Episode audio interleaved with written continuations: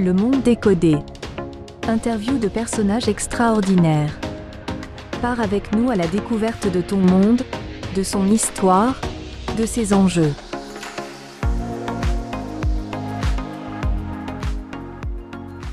Bonjour Aujourd'hui, comme je te le disais lors du précédent podcast, nous partons destination Athènes et nous allons remonter fictivement dans le temps pour aller à la rencontre de Aspasie. Aspasie est une philosophe qui a vécu à Athènes au 5e siècle avant Jésus-Christ, en même temps que Hérodote donc. Elle était réputée pour sa grande intelligence, son éloquence et son éducation. Elle tenait un salon où des philosophes, des écrivains et des hommes politiques athéniens se réunissaient pour parler entre autres de politique et de philosophie. Elle était aussi la compagne de Périclès, un des dirigeants majeurs d'Athènes, qu'elle a fortement influencé et aidé à défendre la démocratie. Elle discutait avec le philosophe Socrate et est donc bien placée pour nous parler de deux sujets majeurs pour lesquels Athènes est restée dans l'histoire. La naissance de la démocratie et la naissance de la philosophie. T'as envie de la rencontrer? Moi aussi. Allons-y Bonjour Astasie C'est un véritable honneur pour moi de faire votre connaissance. Vous êtes connue pour votre curiosité, votre intelligence et votre éloquence. Autant vous dire que vous êtes un modèle pour moi. Merci Léa. Ça me touche beaucoup et je suis également ravie de faire ta connaissance. Aspasie, comment décririez-vous votre ville, Athènes? Athènes, la glorieuse cité où je vis, est le berceau de la démocratie, de la philosophie et de l'art. Le cœur d'Athènes est la célèbre Acropole, une colline sacrée avec des temples tels que le Parthénon, un temple magnifique dédié à Athéna, la déesse protectrice de notre ville. Athènes est un centre intellectuel florissant. Nos salons sont remplis de philosophes, d'artistes et de savants. Notre célèbre place, l'Agora, est un lieu de débat politique et de rencontres, où les citoyens participent activement à la vie de la cité en discutant des affaires publiques. Nous sommes également fiers de notre marine puissante, qui nous protège de nos ennemis et a joué un rôle majeur lors des guerres médiques. C'est entre autres elle qui nous a permis de triompher des envahisseurs perses lors de la bataille de Marathon, et ce malgré qu'ils étaient bien plus nombreux que nous. Aspasie, j'avais cru comprendre que lors des guerres médiques, ce n'était pas seulement Athènes, mais toutes les cités-États qui s'étaient unies contre la menace des Perses. Pouvez-vous nous en dire plus sur ces autres cités grecques et leurs relations avec Athènes? Les principales autres cités sont Sparte, Thèbes et Corinthe. Sparte est célèbre pour son armée redoutable et son gouvernement très militaire. Les Spartiates sont en effet entraînés dès l'enfance à devenir des guerriers d'élite, et c'est vrai, heureusement que nous les avions à nos côtés. Ensemble, nous avons réussi à mettre en déroute l'envahisseur perse et à les renvoyer chez eux. Malgré leur surnombre, nous les Athéniens, et notre belle puissance maritime, aidés des Spartiates et de leur puissance terrestre, et des autres cités, nous avons réussi à les prendre par surprise et à les faire fuir. Quelle joie de les voir détaler. C'est donc grâce à l'entraide entre les cités et à leur complémentarité que vous avez connu ce beau succès. Voilà qui aurait dû encourager plus de coopération entre les villes. C'est vrai, mais au fil des ans les relations se sont tendues. Surtout entre Athènes et Sparte. D'ailleurs, si j'y repense, je me rends compte que nous, les Athéniens, avons notre part de responsabilité. Même si nous partageons la même langue et certaines formes d'art, nous sommes quand même très différents, et peut-être que nous les Athéniens, trop fiers de notre ville et de notre culture, avons un peu trop cherché à imposer une sorte d'empire athénien aux autres. Et les Spartiates ne l'ont pas accepté. Malheureusement, ces longs conflits finissent par affaiblir notre glorieuse cité.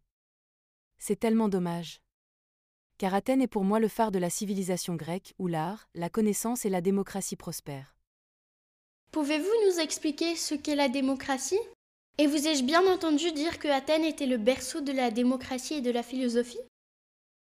C'est exact. C'est à Athènes que ce système politique a été développé et pratiqué pour la première fois. Avant, les lois étaient décidées de manière autoritaire par des rois, sans que la population n'ait son mot à dire. C'est d'ailleurs toujours le cas dans les autres cités-États, en particulier à Sparte. À Athènes, de nos jours, au 5e siècle avant Jésus-Christ, les citoyens de la ville participent directement aux décisions. Ils votent sur des lois et des politiques. C'est ça, la démocratie. C'est quand les habitants, ou des représentants des habitants, participent aux décisions. Et c'était vraiment révolutionnaire par rapport au système précédent où les lois étaient imposées. C'est très intéressant. Cela veut donc dire que tout le monde a son mot à dire et prend les décisions pour la ville? Pas tout à fait.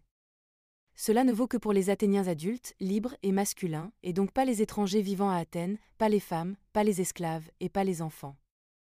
Hmm. Pour mes auditeurs, pour que les femmes aient le droit de voter, il faudra encore attendre un paquet d'années. C'est la Nouvelle-Zélande qui innovera, mais il faudra attendre 1893, donc près de 2400 ans. Hallucinant, non? Revenons à la Grèce et parlons maintenant de la naissance de la philosophie. Qu'est-ce que c'est au juste et comment cela a-t-il commencé? Je dirais que la philosophie, c'est se poser des questions pour chercher la vérité et comprendre le monde.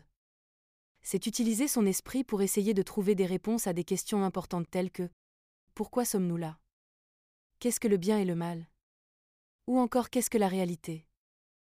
La philosophie est née en Grèce antique grâce à des penseurs curieux qui ne cessaient de s'interroger sur la nature du monde, la morale et les connaissances. Les premiers philosophes sont appelés les présocratiques parce qu'ils ont vécu avant Socrate. Ils se sont intéressés à des sujets comme la physique, l'éthique, donc la définition du bien et du mal, mais aussi la recherche du bonheur, et plein de sujets importants. Et puis bien sûr est arrivé le grand Socrate. Parlons de Socrate. Qui est-il? Quels sont ses enseignements? J'ai la chance de côtoyer Socrate. C'est un philosophe remarquable qui croit en l'importance de poser des questions et de discuter pour découvrir la vérité.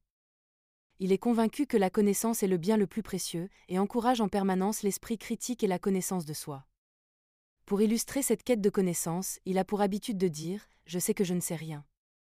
Lui qui est pourtant un de nos plus grands sages. Il n'écrit rien lui-même, mais transmet son savoir en questionnant et dialoguant avec ses disciples, en particulier Platon, qui retranscrit les paroles de son maître. Socrate est résolument un personnage majeur d'Athènes. Mais j'ai cru comprendre que Socrate n'est pas le seul grand homme que vous avez la chance de côtoyer. Je suppose que tu fais référence à mon compagnon Périclès? Périclès est en effet une des autres figures les plus éminentes de notre époque. Il est bien entendu un homme politique hors pair, qui a beaucoup œuvré pour la démocratie et qui exerce une grande influence sur notre ville. Mais il est aussi un orateur remarquable et un grand défenseur des arts. Il a encouragé la création de nombreux chefs-d'œuvre architecturaux, dont le Parthénon. Merci Aspasie pour votre enthousiasme et votre éclairage sur l'Athènes antique. À travers vos mots, on réalise qu'il s'agit d'un des moments clés de l'histoire qui aura une influence majeure sur le futur. Avec plaisir Léa. Surtout continue à poser des questions et à chercher à augmenter tes connaissances. Socrate serait fier de toi. Hmm, que de choses à retenir. Je tâcherai de ne jamais oublier que Athènes a connu son âge d'or vers moins 500 et qu'elle a été le berceau de la démocratie et de la philosophie. Mais aussi qu'à cette époque, la Grèce unifiée n'existait pas. Il s'agissait de quelques cités-États importantes, qui ont alterné entre coopération, par exemple lors des guerres médiques contre les Perses, et opposition, par exemple lors de la guerre du Péloponnèse. Et puis, je repenserai à la phrase du grand philosophe Socrate. Je sais que je ne sais rien. Nous n'en avons pas encore fini avec la Grèce, même si lors de notre prochain podcast, nous partirons dans une région différente, en Inde, pour faire la rencontre d'un contemporain de Socrate, celui qui deviendra Bouddha. D'ici là, continue à te questionner et à très vite pour de nouvelles aventures. Et puis, n'oublie pas de nous aider en donnant ton avis sur le podcast.